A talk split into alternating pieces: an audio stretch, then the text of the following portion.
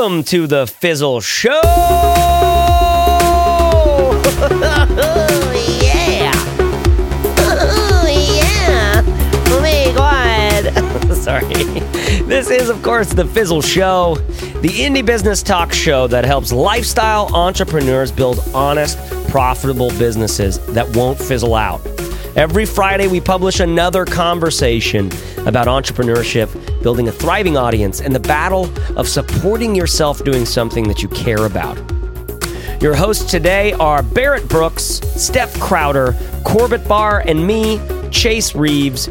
We run Fizzle.co, honest training and genuine community for lifestyle business builders, featuring just in time training courses so you don't get trapped constantly consuming info across the web.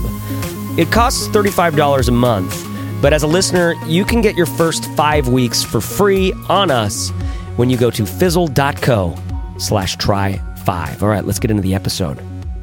No point in beating around the bush here. I'm hoping for advice and reassurance.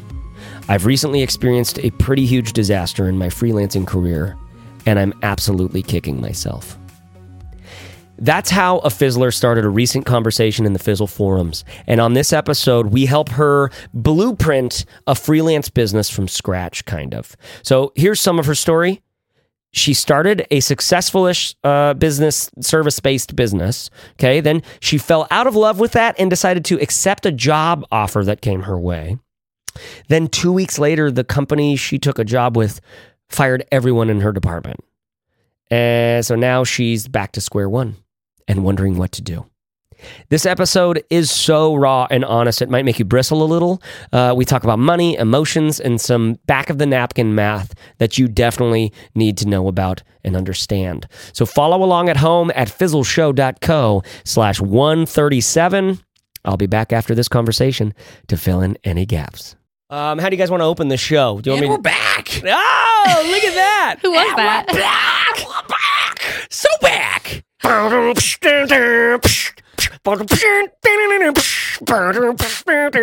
w- I would headbang with you, but it might not end well for me. That's true. My hair's getting longer up top. That was. That So was the- really like. The headbang's You gonna coming go out. with the devil lock? Let's just say those bangs aren't the only thing that's banging. I, I don't get that. I don't really know. what is the Is other it? thing? Hello, welcome to this week in English heavy metal. I'm Baron von Bone Crusher. I'm excited to talk about a few new album releases today. My guest, of course, the lead singer for Scrupulous Number. Here's. you guys can't lie. Corbett's, Corbett's losing it. Finish it. Scrupulous Number, as you know, has the number one hit single, Foggy Neck. Damn it! Gosh, I could, he came out of it. He came out of it. I was in mid mid swallow, but a glass of water there. Oh goodness gracious, that's a great way to start the Good show. work. It's going to be a good one.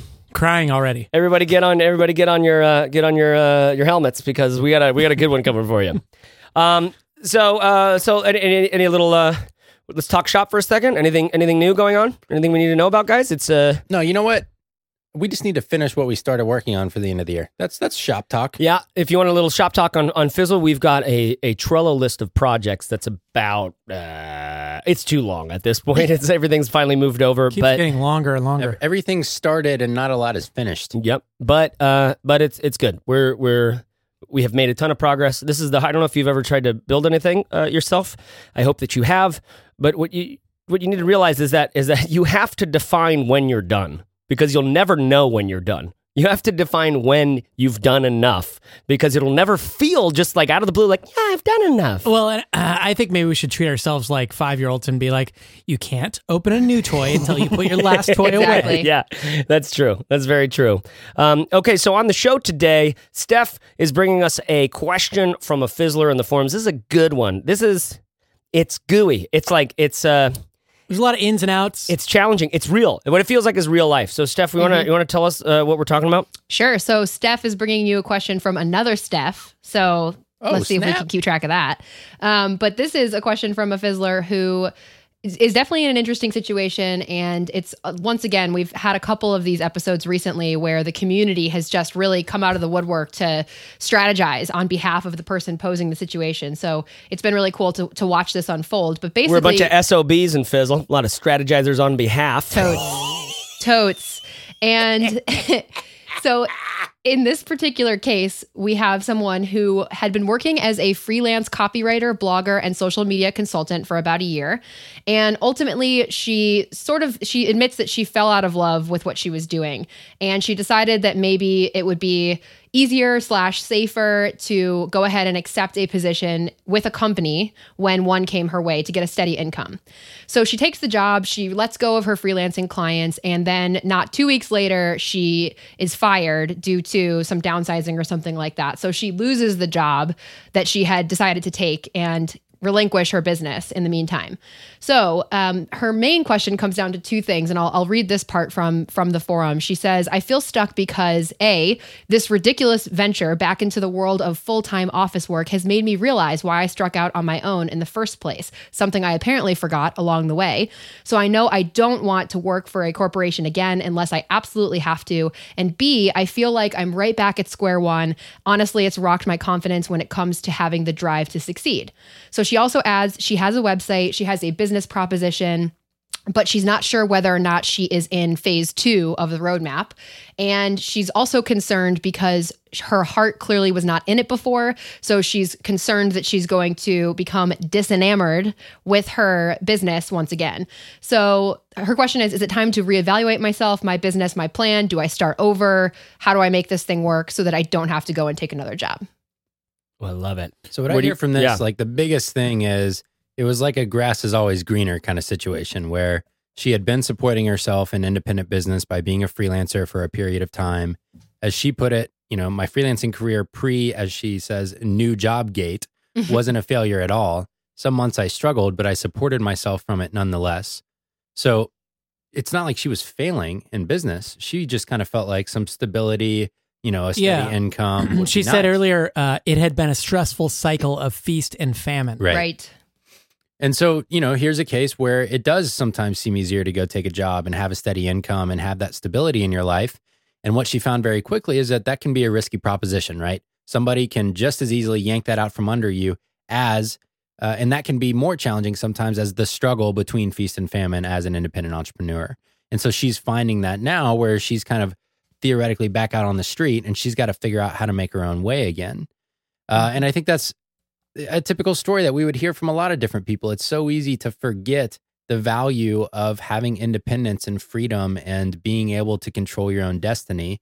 And I think it's it's natural to forget that and try something else for a while. And so now it's just kind of where do we go from here basically? Yep. That's what I'm hearing here. Yeah, I think there's there's a lot there's a lot in this that I that I want to I just kind of want to let's just start jumping in and talking about it. This idea of falling out of love with your business. You do all this work to build a thing and then after you have like you you there's this there's this perfect little story this this potential downward spiral where she doesn't like working in in some office somewhere uh, for somebody else. So, she comes back to uh to uh, or she tries to start her own business. She does it. She gets successful in it, and then kind of goes, "I don't know. This isn't everything that I thought it was going to be." You know what I mean? It, it it it actually is hard. You fall out of love with your business. This is a real thing that can happen.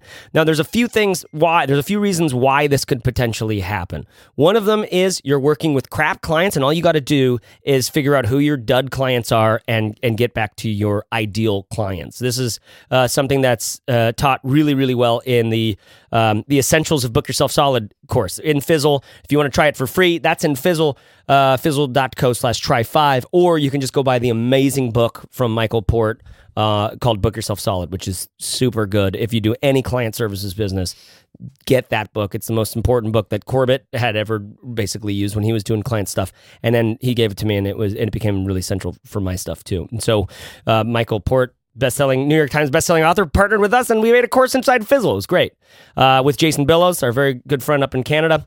Uh, anyways, that idea of falling out of love with your business, I I, I know. I mean that that everything becomes a job in the end is the way I feel about it. Do you know what I mean? Like Yep. you, hey, what are you passionate about? Find your passion, build it, build a career out of it. Yeah, it's no matter how much you care about it. There's crappy tasks you'll have to do. Totally. The things that you believe in, those tasks are going to be worth it, even though they still super suck. Well, and I, I, I think when when people want to become entrepreneurs, a lot of times they're doing it because either they hate their job or they think somehow that being your own boss will be this magic utopia. Yeah, And it just it doesn't happen that way because there is a lot of messy crappy stuff that you have to deal with. Yeah. And a lot of times when you jump into it, you don't think far enough ahead. All you're focused on is I want to be my own boss. I want to Yeah. Mm-hmm. call the shots. I want to, you know. And then you find out that being your your own boss means you have to self-motivate. And instead you sit there and play video games all afternoon or something and don't get any work done. That happens Right. to a lot of people Yep. as well.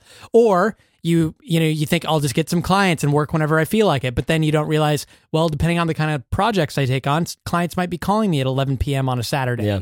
And that's not very fun either. yep, Um, so a lot of that is either thinking it through a little bit more so that you're getting the right kind Mhm. of clients focused on the right kind of problems, or um, you just need to give it time to iron out all these processes Yeah. so that you get better at it and you make your business, you mold your business more into the kind of thing that you were really hoping for in the first place. Yeah, so I mean that's to me that's the first part about this that I was just like nodding my head going like, "Yep, Steph, I have been there. I know what you're feeling." The first takeaway is the idea that listen, no matter who you are, no matter how much you love your topic and, and your business, like there is a chance that you will quote unquote fall out of love with it. Now that that is pretty that sounds pretty fatalistic and final. That's not it, I don't think that Steph was in a final place. I know that when I've lost uh, when I've fell fallen it felt like I've fallen out of love with my business, what really happened was I was playing by somebody else's rules and I needed to come back to how I want to do And it, right? how I know that I think, well, I know that that's the case for Steph because later in the thread, she comes back and answers someone else's question with In an ideal world, my business would look something like this a successful copywriter, blogger, and social media consultant with a kick ass blog offering a ton of free and paid resources for other writers, both courses and other tools.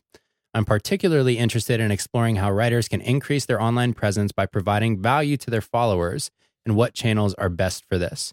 I've noticed that bloggers do this well, but some copywriters, technical writers, and particularly creative writers tend to shy away from this type of self promotion.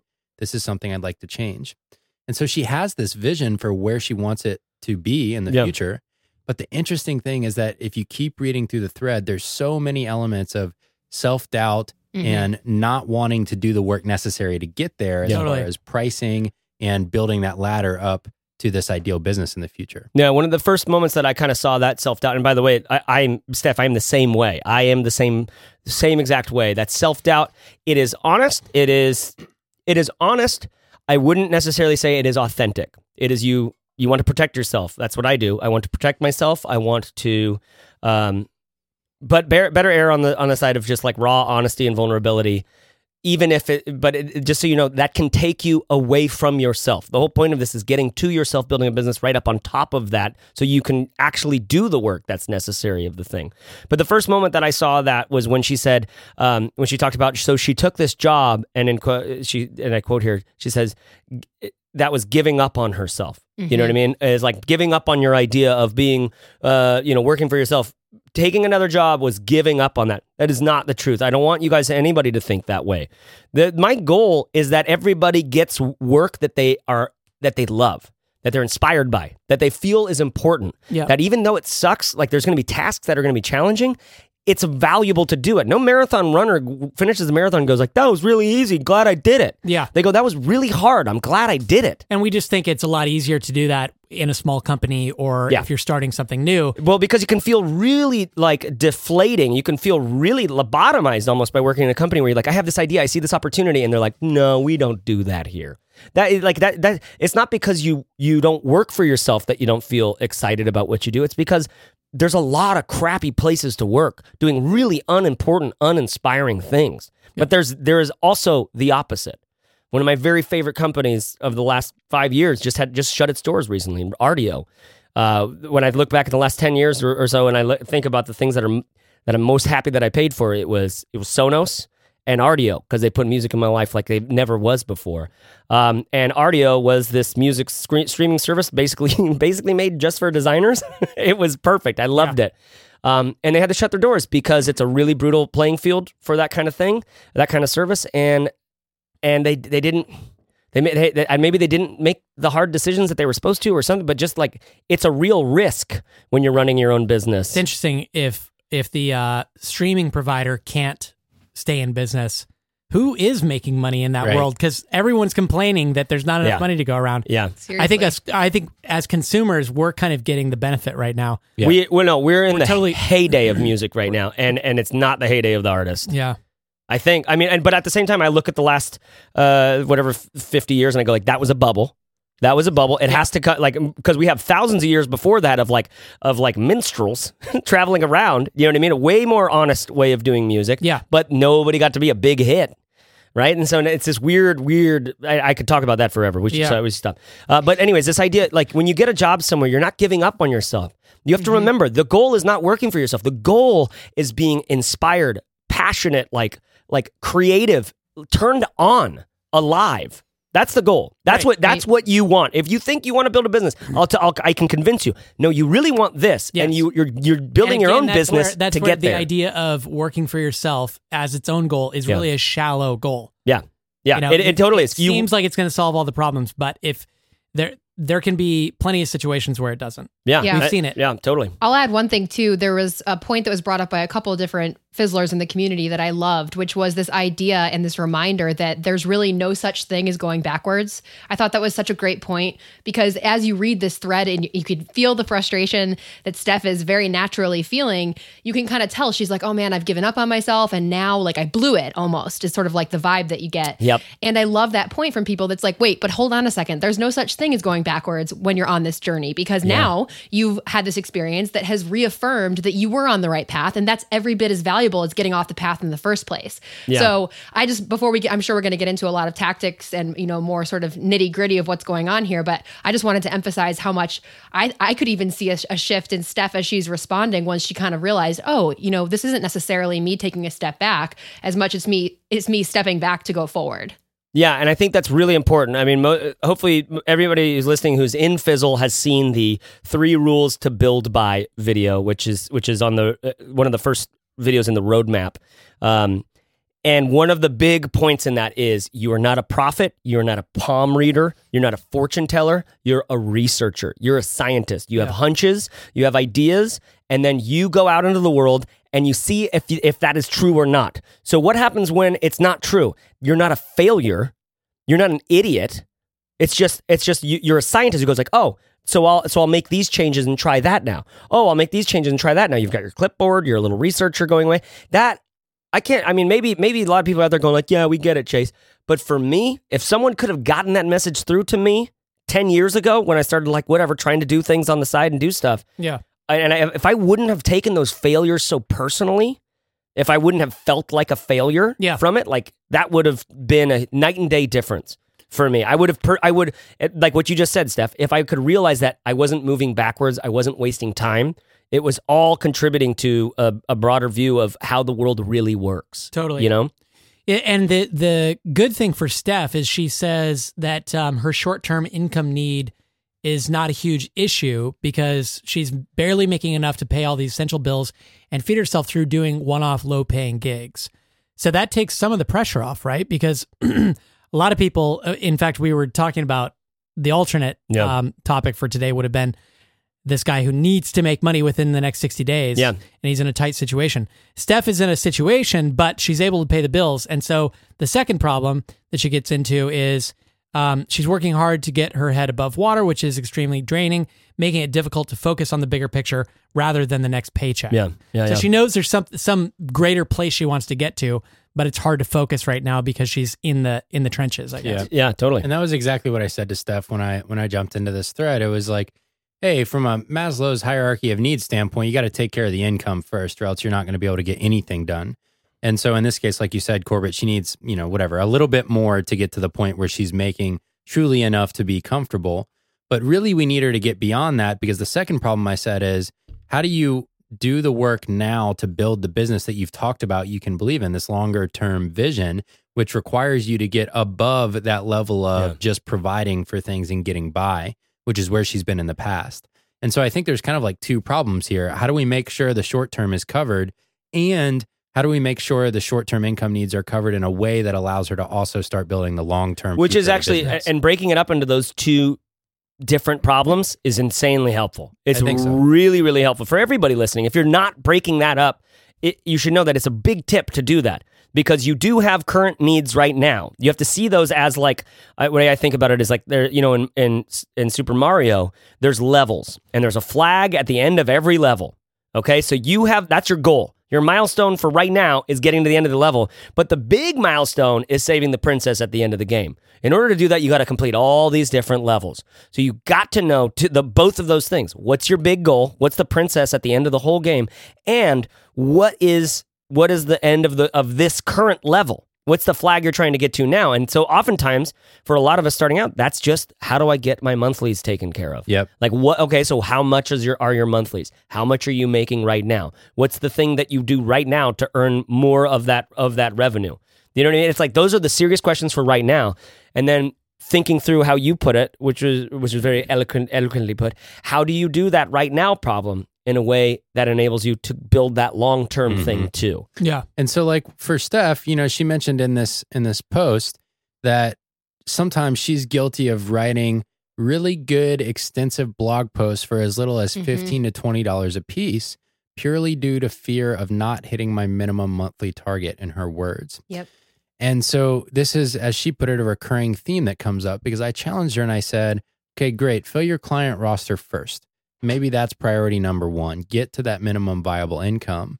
But then the job to be done here, I think, is slowly moving up that income ladder so that every client you take on beyond that, you're pricing higher so that you can remove, you can lower the number of clients you need Mhm. to meet the same minimum viable Right. income. Yeah. And so if today you need 10 clients to make, let's say, $3,000 a month or whatever, tomorrow you could need five clients to make the same amount if you uh, Double the rate. pursue it Yeah. the right Yep. way, Yeah. right? Yep. And so that's part of the, this longer term strategy is how do you go from just paying the bills to paying the bills doing the same kind of work but getting paid more per project. Yeah, Mhm. yeah, Right, and so that, you and free that, up some time to focus on the bigger picture. stuff. Exactly. and that's a very that's like uh, one of the that's like the most common problem for for people who have a a, a somewhat successful service business type thing is what you're going to hear from every expert is like double your rates raise your rates raise your rates that's the easiest advice to give to anybody who's who's working currently as a, a- any sort of service industry thing you can always give that advice as an expert as a as a, as a, fellow expert who who people often look to for advice I find my I try not to just say that Because here's what Steph says about Yeah. that. I seem to have an irrational aversion to increasing my pricing and am constantly underselling my services for fear of losing out on a potential gig. yeah I guess this is one thing I could change immediately when prospecting for new clients, although it terrifies me. Yeah, and Yeah. That, that- a lot of that is just okay. So first of all, S- S- Steph, and I'm not talking to, to Steph Crowder, but my my partner here on the show, Steph Simpson, who is the, the the original question asker, and every Steph out there who's asking this kind of question, of which I have been one most of my life. What you have the the the the, job here is very simple. You have to convince yourself of the value that you that you bring to your customers. That you you don't you don't realize how helpful you are to them either you're helpful and you don't know it or you're not helpful and you're just scraping by if you're not helpful and you're just scraping by you don't have a long-term business you should you either way you have to figure out what the value is that you're providing to these people because either the business isn't going to last forever you got to know that as soon as possible that's only that's only progress mm-hmm. or it is and you raise your rates sooner you feel more comfortable about it Totally. Right. so how do you go about it? I don't know. How, do you guys go about finding, like, convincing yourself, understanding how useful what you do is for a client? Well, real quick, I just want to add because I think it's also worth pointing out this. I, I highlighted this exact same passage. It, it jumped out to me too, and this is a really long conversation. But to me, this this feeling that she's having of yeah, and you know, sometimes I I only charge fifteen to twenty dollars for what I feel like is really quality work. I think that fact ties directly to the fact that Steph fell out of her fell out of love with her business in the first place, which is mm. really important because Yeah. if you're constantly undervaluing yourself and, and that's what you communicate to the world when you price yourself out it's it, it's no wonder that you start showing up every day feeling like why am i even doing this? No one really appreciates mm. all this hard work i'm putting in. So i think beyond like making more money and, and reaching your long-term goals which of course is so important for your own confidence, your own value, and your own excitement about your business, you you absolutely have to be able to put your foot down and say, "This is what my what my work is worth, and this is what I believe about myself." and I think it starts as putting your foot down, but but there's there is just like you get to be the best sales people that I know. They're not good at convincing you. right, They're convinced already of how how mm-hmm. useful this thing is. Do you know what I mean? yeah, Right. And so, you know, the simple math on something like this, if we just take the 15 to $20 an article kind of thing, and we've done some of this before, but the way this works is if you multiply that number times two and add three zeros, that gets you to an, a theoretical annual 40 hour work week salary that would be the equivalent if you did this every hour throughout the year. Right. All right. So if you charge $15 per article and you could do an article an hour and you could work 40 hours a week, which is not possible, let's be clear, you would make $30,000 a year in salary, Right. which is for most people not enough to get by. Okay. And so even that as a simple litmus test is a great one to say, am I accurately valuing my work for the kind of living I need to be able to make? Totally. Which Wait, before you anything to do with before you move value on from that, I think that's a really big deal. So because that's not that's not how my brain works. If if I'm resonating so much with what Steph Simpson's saying in this thread, she might not even know that either. Because I didn't until Corbett started drawing things on the back of napkins. I'm like, what are you doing? He's like, well, we would have to sell. 1500 versions of uh, 1500 copies of this to to earn something that could support us or whatever right Mhm. and i'm like how did you tell how did you know and uh, like once i see it i'm like oh yeah i get it. you know but i didn't know i needed to know that Right. do you know what I mean? So what what do you do for Steph? Okay, Like, so do that in again. Walk me the through way that again. The math works. You don't even have to know why it works. Just trust me. Well, you Is- just whatever you multiply your hourly rate by two thousand, and you get Yeah, that works too. What's two thousand that's how many hours roughly there are in a, a working year. Right. in a year? Okay, got it. Yeah. So 40 hours times 50 working weeks Yeah. is 2,000 hours. Yeah. And the reality for freelancers is you're going to work maybe a third of those hours. Most likely more like 10% or Yeah, something. no, like you're gonna do you're gonna do billable work for a third of That's those what ma- saying. Yeah, maximum, right? You're gonna do a lot of other work trying to Yeah. get more billable Yeah. work. You know, Right. so- So, as a freelancer, then what you're saying is really the billable hours are probably more like 800 in a year or something. That's right. Yeah. Max. Yeah. Max. yeah, And that's if you're really good at selling your stuff, right? And Yep. so you're do, you're always going to struggle if your rate doesn't match up with that reality, Yeah. right? Yeah. And so in her case, 15 times 800, $15 times 800 is only $12,000 in a year. Right. That's $1,000 a month. It- Totally. Nobody can live on that. Well, Right. I, I apologize to people who make minimum wage because unfortunately at this point, yeah. that's about what they earn. And so, Um, so the number we kind of throw around sometimes for like minimum viable income worthy uh, for the average person is like 40 grand, 40 $40,000. I mean, in, in some parts of the country, you're living like a king on that. In other Right. parts, you're uh, you can't even afford to in live, poverty, right? And so that's just like an average whatever that we say. Right. If that were the number you were shooting for at 800 hours, you would have to be billing at $50 an hour. Right. And that's if you can knock And out so- an article in an hour. Yeah. And so if you're charging less than $50 an hour, then it's almost as if it's almost as bad as a company who buys a physical good and then sells it for less than they paid for it. Exactly. Yeah, Yeah, that, that's the that's the hard part Right. about soft skills like this is you can't even tell That you're putting yourself in a hole exactly that you're going to have to deal you, with later. You have no idea, and especially when it's emotional, man. I, I, trying to sell someone on my services is. I'm, I'm not selling them on my services. I'm selling them on me. Right. I'm asking them, am I valuable? Right. Uh, am I not only valuable to you? Am I a valuable person? Most of us are Mm-hmm. asking this question with every event in our life and everything that we're doing, right? And so to try to answer that question in a situation where if you could do that thing where you were buying something physical for $10 and you were selling it over here for $9, you'd know immediately. Duh, that's but when you talk about time and attention, all of a sudden you're not even paying attention to it because it's such an emotional it's such an emotional sale. It's an emotional Right. journey. It's it somehow you get other things excited about. it. I don't totally know. and and this is this is the problem a lot of people have when they go into freelancing because when you're working a regular job and then you start thinking about becoming a freelancer and you think man i, I heard people charge like $80 an hour Right. right instead Yeah. of i get paid $40 an hour doing this or whatever yeah. If you were going to go to work for one giant client who paid you 40 hours a week, then sure, maybe mm-hmm. you'll be better off, although you have to deduct for healthcare and Yeah. all the stuff that you have to pay for on your own. So it's mm-hmm. not as good a deal as you thought. But if you're the kind of freelancer who's working for five or 10 different clients every week, then there's all this overhead involved and all of your profit just goes Yeah. right out the window. Yeah. Yep. And so part of the answer to your question, Chase, about how do we end up convincing ourselves that we're worth the rate we need to charge, Yeah. at least for someone like Steph, in this case, it lies in the work she's already done. She's got clients she's worked with, and she says she's got happy clients she's worked with. And uh, Seth Godin speaks in bits. He kind of has the comedian gig going where he's got these bits that he he weaves together in a given presentation. And one of his little bits is about this notebook.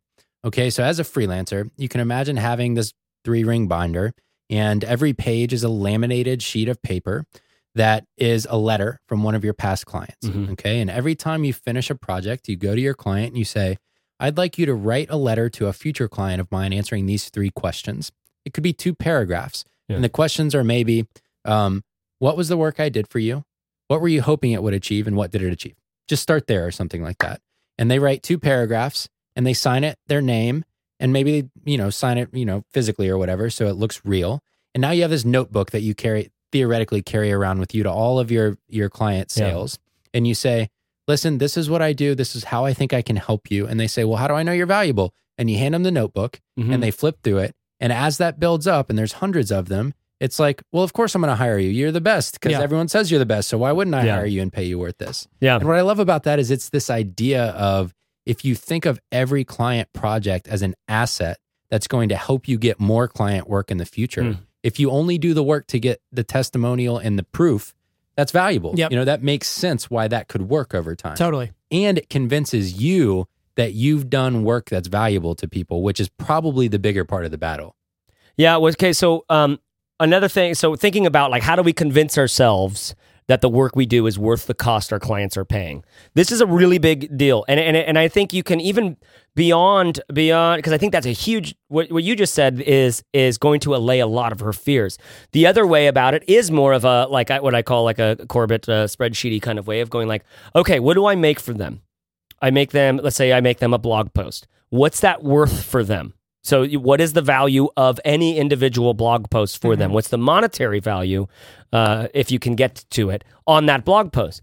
It's hard. It's hard for that, right? For me, when I was designing websites, I would at one point I was focusing on plumbers, right? Because I had a friend who was a plumber. I had made a really great site for him, and it was working really well. Yeah. So I could kind of go like, all right, you have a website up that's getting you more clients. What's that worth to you as a plumber? Okay, let's. I'll split that in half, and I'll, that's what I'll charge for the website. And that's my pitch to, to to plumbers is like, listen, this is this is how much he's making on the thing. I split that in half. here, and and that that's just for that's just for the first six months or a year that that, that site is up, right? It performs like that for you for forever, Yep. right?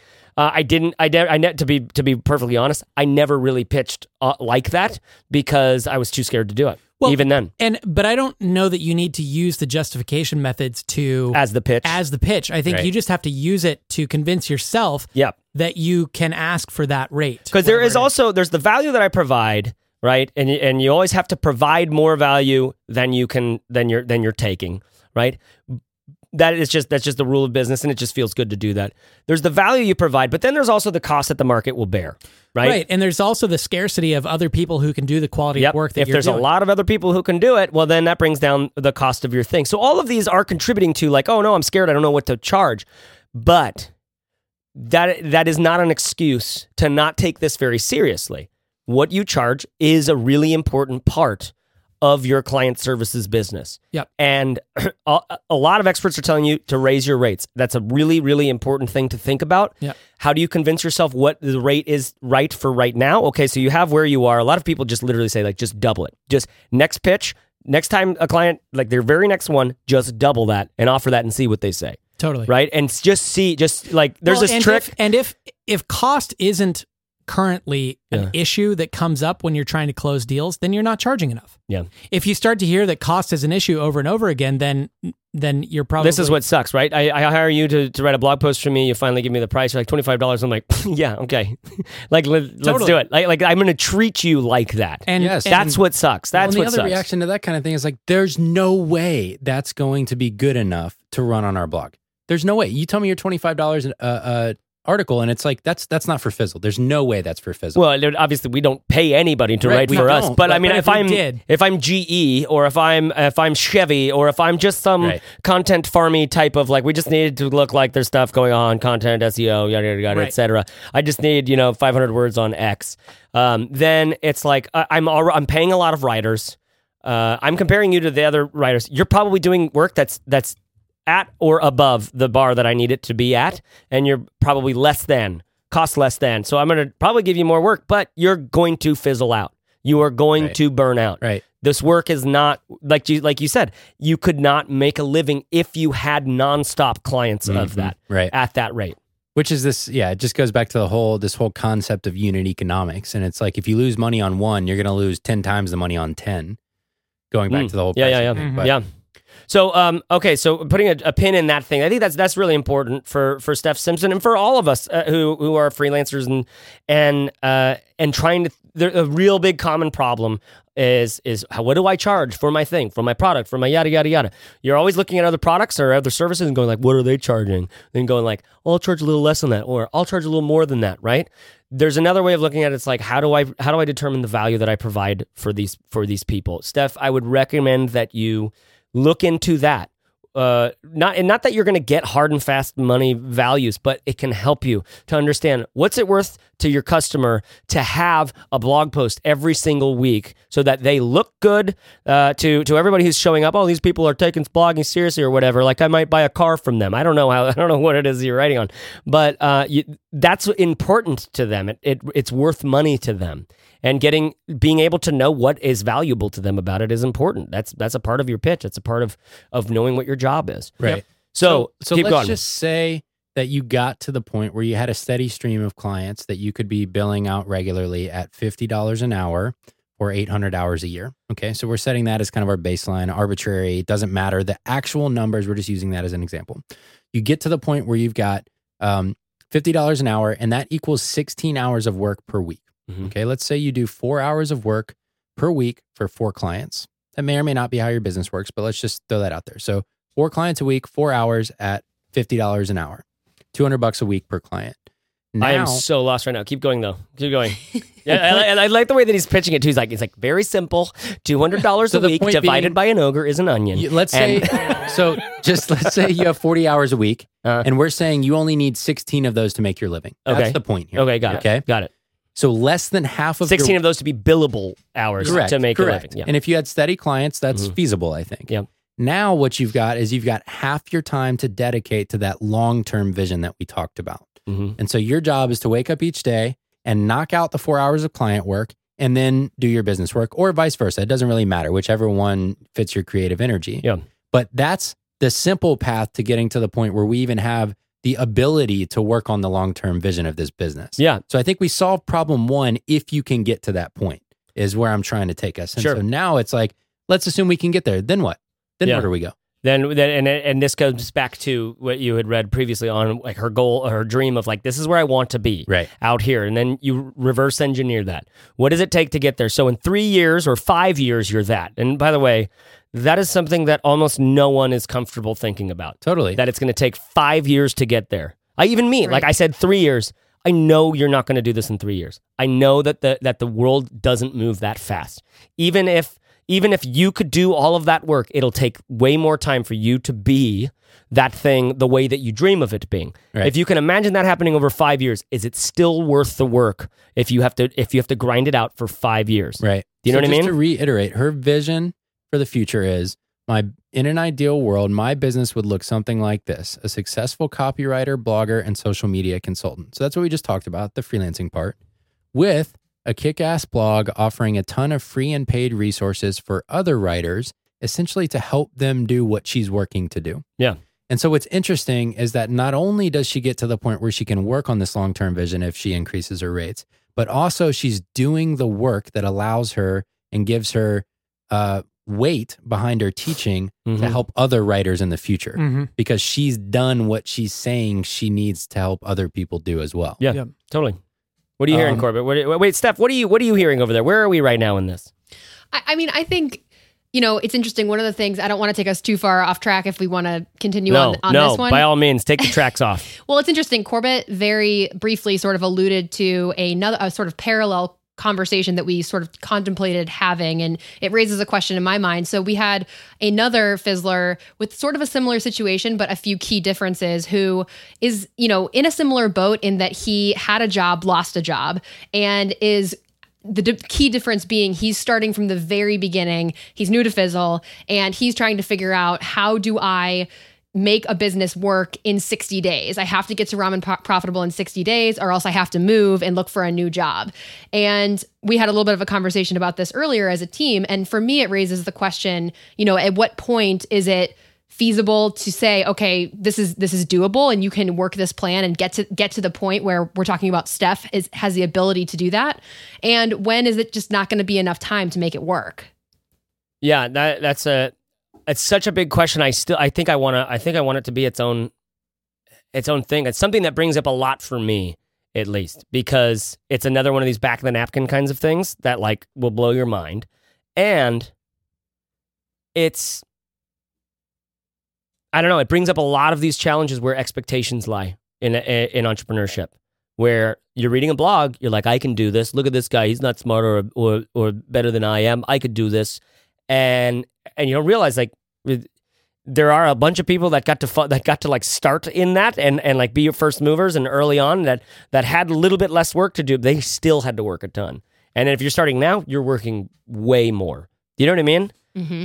But so I guess the way we wrap that into this conversation, I think, is before we start talking about this long term vision and amazing business she wants to build in the future, is do we think that given Steph's background and situation, that in the relative short term, let's call it six months, she could move towards having that number of uh, client hours each week at that rate to allow her to Yeah. build this long term? Yeah, yeah, yeah. Because that's applicable here. to me, right? absolutely, Totally. 100%. Yeah. I think so I- too. I think Can she do it? Uh, is is the question you're and, asking? and then the question is, why does it work in this situation? Right. And why would we advise against that in some other ones? okay, let's save the other one for Okay. later. Yeah. All right. And let's let's do uh let's let's do to address like specifically Right. Steph's situation What here. are the elements that make it feasible to you, Right. Corbett?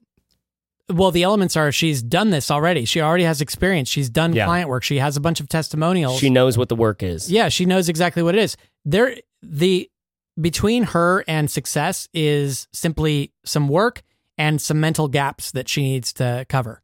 Yeah, yeah, I see. I definitely. I mean, we we've talked a lot about uh, one of those mental gaps being like I, I don't know how to charge what I probably should be. Yeah. She has it- to and- charge more and if she starts to encounter pricing issues when she charges more, she's probably um, pursuing the wrong clients or Yep. she's not pitching the value. Yep. Yeah, Exactly. Yeah, Steph has to take. Steph, you have to take the the book yourself solid course because it it helps you identify what are those clients that actually enjoy working for. Right. They're not. They're almost never the ones who are paying you the least Right. or who are fighting with you over cost. So, you know, elements for me are number one, there's no doubt in my mind that there are clients out there who are not only willing to pay this, but the work is well worth that amount of money uh, for this Yeah. kind of writing and social media management type stuff. Yeah, they're like that's the cost of doing business, and we need this business. So let, let please please write for us now. Exactly. And the reality is that most companies don't do their own work in these areas. They just Yeah. don't. They're not doing their own management of these things. And there are plenty of small businesses out there who would be more than willing to pay for this kind of thing just to not think about it. Hmm. And so there's no doubt in my mind that this is a viable service for a viable market. And then the second thing is there are a lot of once you make your mind up about that, there are a lot of ways you can creatively price this stuff to make it not even about the hours. So if you go back to our pricing uh, strategies episode of the podcast, you can start looking at things like project based pricing, where your job maybe is just to do X number of things per week, rate one article per week for $100 per week. And it doesn't matter how many hours. And so if you can get that done in an hour, now you've gotten paid for two hours of work or the equivalent of two hours of work for one hour that you put into the article, right? And project based pricing can be very uh, special for that in this kind of situation where you're trying to get to an income level and then use the extra time. Yeah. So pricing plays a big role in this. And I think there are plenty of strategies that we talked about in that episode that could work effectively to get her to that rate. I agree. Good. You should. I do. That's Barrett's answer for everything. Uh, Any any elements on your mind, Steph, as to why this one is viable? One thing I think it's important, and we talked a little bit about it, but I also sort of feel like we we brushed over it as we started talking about other pieces. But that question that got brought up in the beginning, we talked about long term versus short term.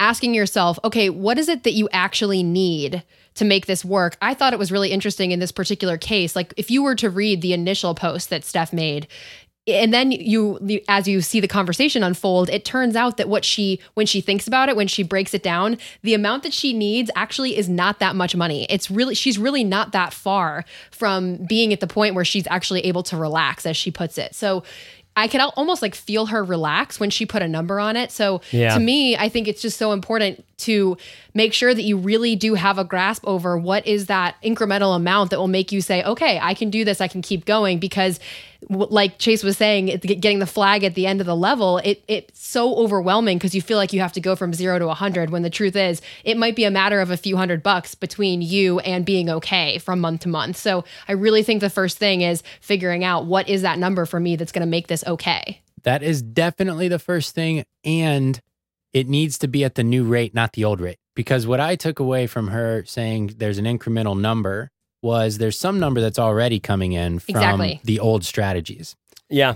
And this gap, making that gap up is the perfect first opportunity to start pricing differently and thinking differently about her work that she's doing. Yeah. And so I don't think that gap should be made up with the same $20 per article strategy because there's no reason for that. Yeah. There's literally no reason for it. It, yeah, like how do you how do you get closer to because because honestly the math means if you keep doing that you're just making your grave deeper right? Right. because you do the math. How many articles do I have to do to get to the money that I need in the in the year or whatever? Uh meaning like doing staying on this old strategy. It, you you just do that calculation once to see. I can't do that. I that is not a, that's not a possibility.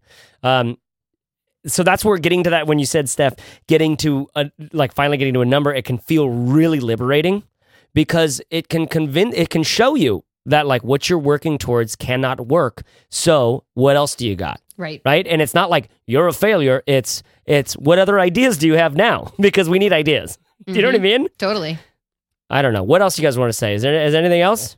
I mean, one of the, her questions is Do you think I, it would be beneficial for me to start right back at the beginning of the Fizzle roadmap? Is one of the specific questions that she asked. Yes, absolutely. You have experience doing something and falling out of love with it for whatever reason. You have experience uh, like taking the time to build something and then deciding to move on.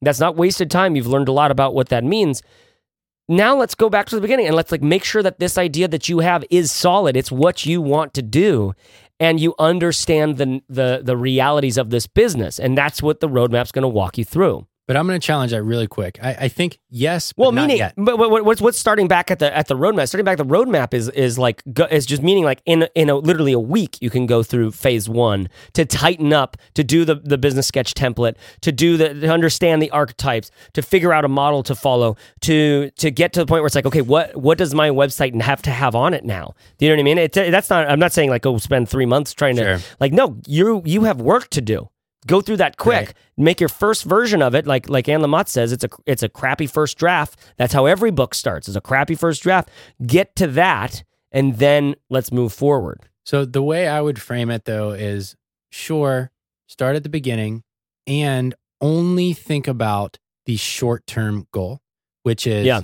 X number of hours of client of billable client hours per month at X rate. That is the business right now. Yep. And then Yeah. once you reach that, you can go back and start thinking about the longer term. if you if you were in her boat Barrett where what would you what would those numbers be just for you personally I would be trying to make 40 grand a year okay at a minimum. uh-huh and that can grow over time. But I think that takes care of the short term income needs. so what's your that you- client per hour sort of thing what's your I would be shooting for fifty dollars an hour. fifty dollars an hour and six and six, whatever sixteen hours a uh, week on Right. So that basically puts you at fifty hours a month uh, times fifty dollars an hour. Uh, you're just saying numbers now. You don't Fif- even know what that means. hours each. 75. 75 is that a niner uh no but like so you're talking about like eight clients at a uh, how many how many clients in a year you said Well, I uh, don't know if these are like recurrent, if she does recurring clients. Got or it. If Right. she's It just mostly doing. kind of depends. I I would actually the ideal situation here I think is that she gets five monthly retainer clients hmm where she's Yeah. dedicating X number of hours a month. To them. Totally. It's Yeah. much easier to have ongoing clients. Right. Yeah, And if you so had two I- hours a week on each client, Right. that I you're put basically together there. a monthly blog package for a retainer amount, and I would put together Ooh. a monthly social media. now we're cooking with management gas. This package. is some. This is straight out of the Book Yourself Solid course. The idea of pack offering packages instead, like like Right. on your like you buy this package instead of like here's my rate. What do you need? Right. You know what I And mean? So you can imagine three packages, right? The lowest package, or, or maybe not even lowest, but the lowest package is uh, social media management for one channel or two channels. Let's say I'll manage your Twitter and Facebook presence on a monthly basis for X number of dollars. Hmm. So that's package number one. Package number two is I'll write a weekly blog post for your blog that's dedicated to your or like catered to your audience.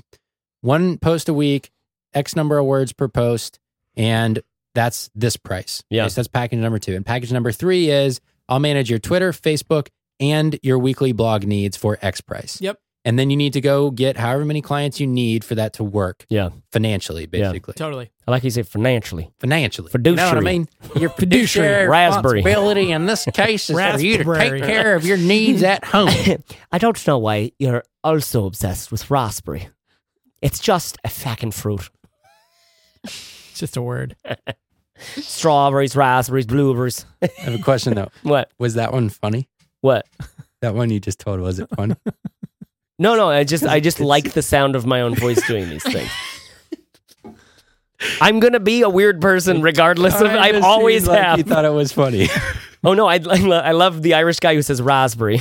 like he's like one of my favorite people in my head. I just love that the end of every sentence. I met him- His voice is like, I met him at a bar. I met him at a bar, and he was like, Are you are you from the states? I'm like yeah, I am. He's like, Oh, do you know the story of the states? I was like, no, tell me. He's like, Well, you know, right, there's Noah in the boat, right? And he's got all these fucking animals on the place. And you got to imagine there's a lot of shite on the boat at certain points. One day he gets his son, Aaron. He's like, Aaron, we got to get this damn pile of shite off the boat. He pushes it off the side. And in 1492, Columbus found the fecker. Jesus. come on, that's amazing. That's pretty good. Sitting in a bar in Ireland with an old dude who was drunk at 11 a.m. oh god. Phenomenal. What were you doing there at 11 a.m.? I was traveling in Ireland. I was that was that's Temple Bar, baby. Yeah, That, okay. That's what it's like. I was also doing the same thing, but it's excusable. I was because I was talking to this. Romanian girl. I'm like, do you know the story about America? Turned around and just go. Literally turns around to the person next to him. exactly. Damn, Uh. that's a good one. Have you heard? hey, what's your name? Do you know about America? Here's it. Uh, it's poop. It's poop. Ah, dang it! I messed it up. so where are we now? Where are we? I What, don't what do we need I, to? I think That's got to be Yeah. the end of it. Yeah. So I what I want what I liked in that uh, Barrett was trying to get to the specific numbers of clients that I need, the specific number of hours that I need to work, the, the specific rate that I need to charge for that, and that's good. It's all that's all worked backwards from that. Like, okay, what's my yearly that I need Yeah. to get and to? please, people, please package up your services. Yeah. Yeah, it it It makes a huge difference. It really does. It, it makes a big difference because what you're doing is you're de- you. It forces you to define what's the value proposition of this thing. Yeah. What are you getting? And so they go like, oh, I know what I'm getting now. Totally. Totally. And so, like, let's just think about Fizzle. If we were thinking about running an experiment where we had somebody write on a paid basis for us, or where we had somebody manage our Twitter account, it would be much easier for us to think about what do we have to pay for a month of this experiment than Yeah. it would be for X hours of you managing our accounts. It's like I don't, I don't even know what eight hours of Twitter means. totally. But if you tell me you're going to manage promoting our content for a month and replying to people, great. Tell me the number, And then- that's a great. Example. And then like on a, on average, my clients receive ex, you know get about five percent more traffic every month. exactly. It's like, oh Yeah. yeah, Yeah. perfect. That's what I'm interested in. because those are the two it. things that matter. It's like, can we afford this, and will What it are the matter for us? Yep. Yeah. yeah, I love that. I mean, uh, you tell anybody to get five percent more anything, they're probably gonna go like, okay, that's probably worth it. I'm kidding. I'm kidding. Get five percent more, uh, more, more dance floor activities. More Snickers bars. more computer time, more More straw hats. more headphones. Five percent more headphones. That you got my attention. I already have a lot of headphones as it is. Five percent is actually a lot of headphones. Five percent. Uh, and- okay, I, that's all it is for me. Steph, do you have anything anything to to say before closing? No, I, I really think we did it, guys. I think we did. I think this is such a great topic. I lo- I literally I love, love how we always feel so good about ourselves. that Steph's we're my God. question. You Guys, guys, we nailed I it. just have to say, I did a great job today, didn't I? I'm kidding. Nailed it. Um, but no, to to to Steph Simpson out there in the forums, to everyone who feels this the same way, it, it is a nightmare to try to do this kind of stuff. But you can do this. You are doing it. It's this is what the work looks like, and it just t- guess what? You don't have to learn this again. Once you get used to learning this, and then you do the work of Yeah. there's this there's this weird Then you thing. have another problem, which is it's boring because you've been doing it so long and you're too good at it. Yep. And don't get me wrong, that's a real problem. By the way, one little thing that all of us can do as a little uh, a little game on this. I heard this somewhere, some podcast. I can't even remember, but it was like you just whenever you buy something, just go. Can you give me a ten percent discount on that? Totally. Just ask for a discount, only for one reason, because it's uncomfortable to do it. And why is it uncomfortable? Because you're you're it just feels awkward. When you get used to doing that, And- I got three hundred dollar jeans for a pretty significant discount Nice because job. I asked. And then I did kind of lie because they said, "Do- "Are you work in the neighborhood?" And I was like, "I worked in the neighborhood over," but I didn't tell them that. I told them I worked in the neighborhood, and they're like, "Oh yeah, there's a big discount for." And I was like, "Thank you," but but uh, that uh, whatever. I'm not a bad guy because they're way overpriced, anyways. Um, but the point being, like, you can ask this money stuff that's uncomfortable. It's uncomfortable for so many of us. Yeah. It we if you come basically if you come from like a halfway decent sort of background, like where you didn't have to like really think a lot about money, it's uncomfortable to think about. The people who are ahead of the, of the pack are actually the ones who had to hustle from an earlier age. Do you know what I mean? I kind of envy some of those people because I, I just don't think about money that way. But that's also why I can do an Irish voice, I guess. So I got that going for me. Corbett just gave you the sigh of death. I have been Chase Wordman Reeves.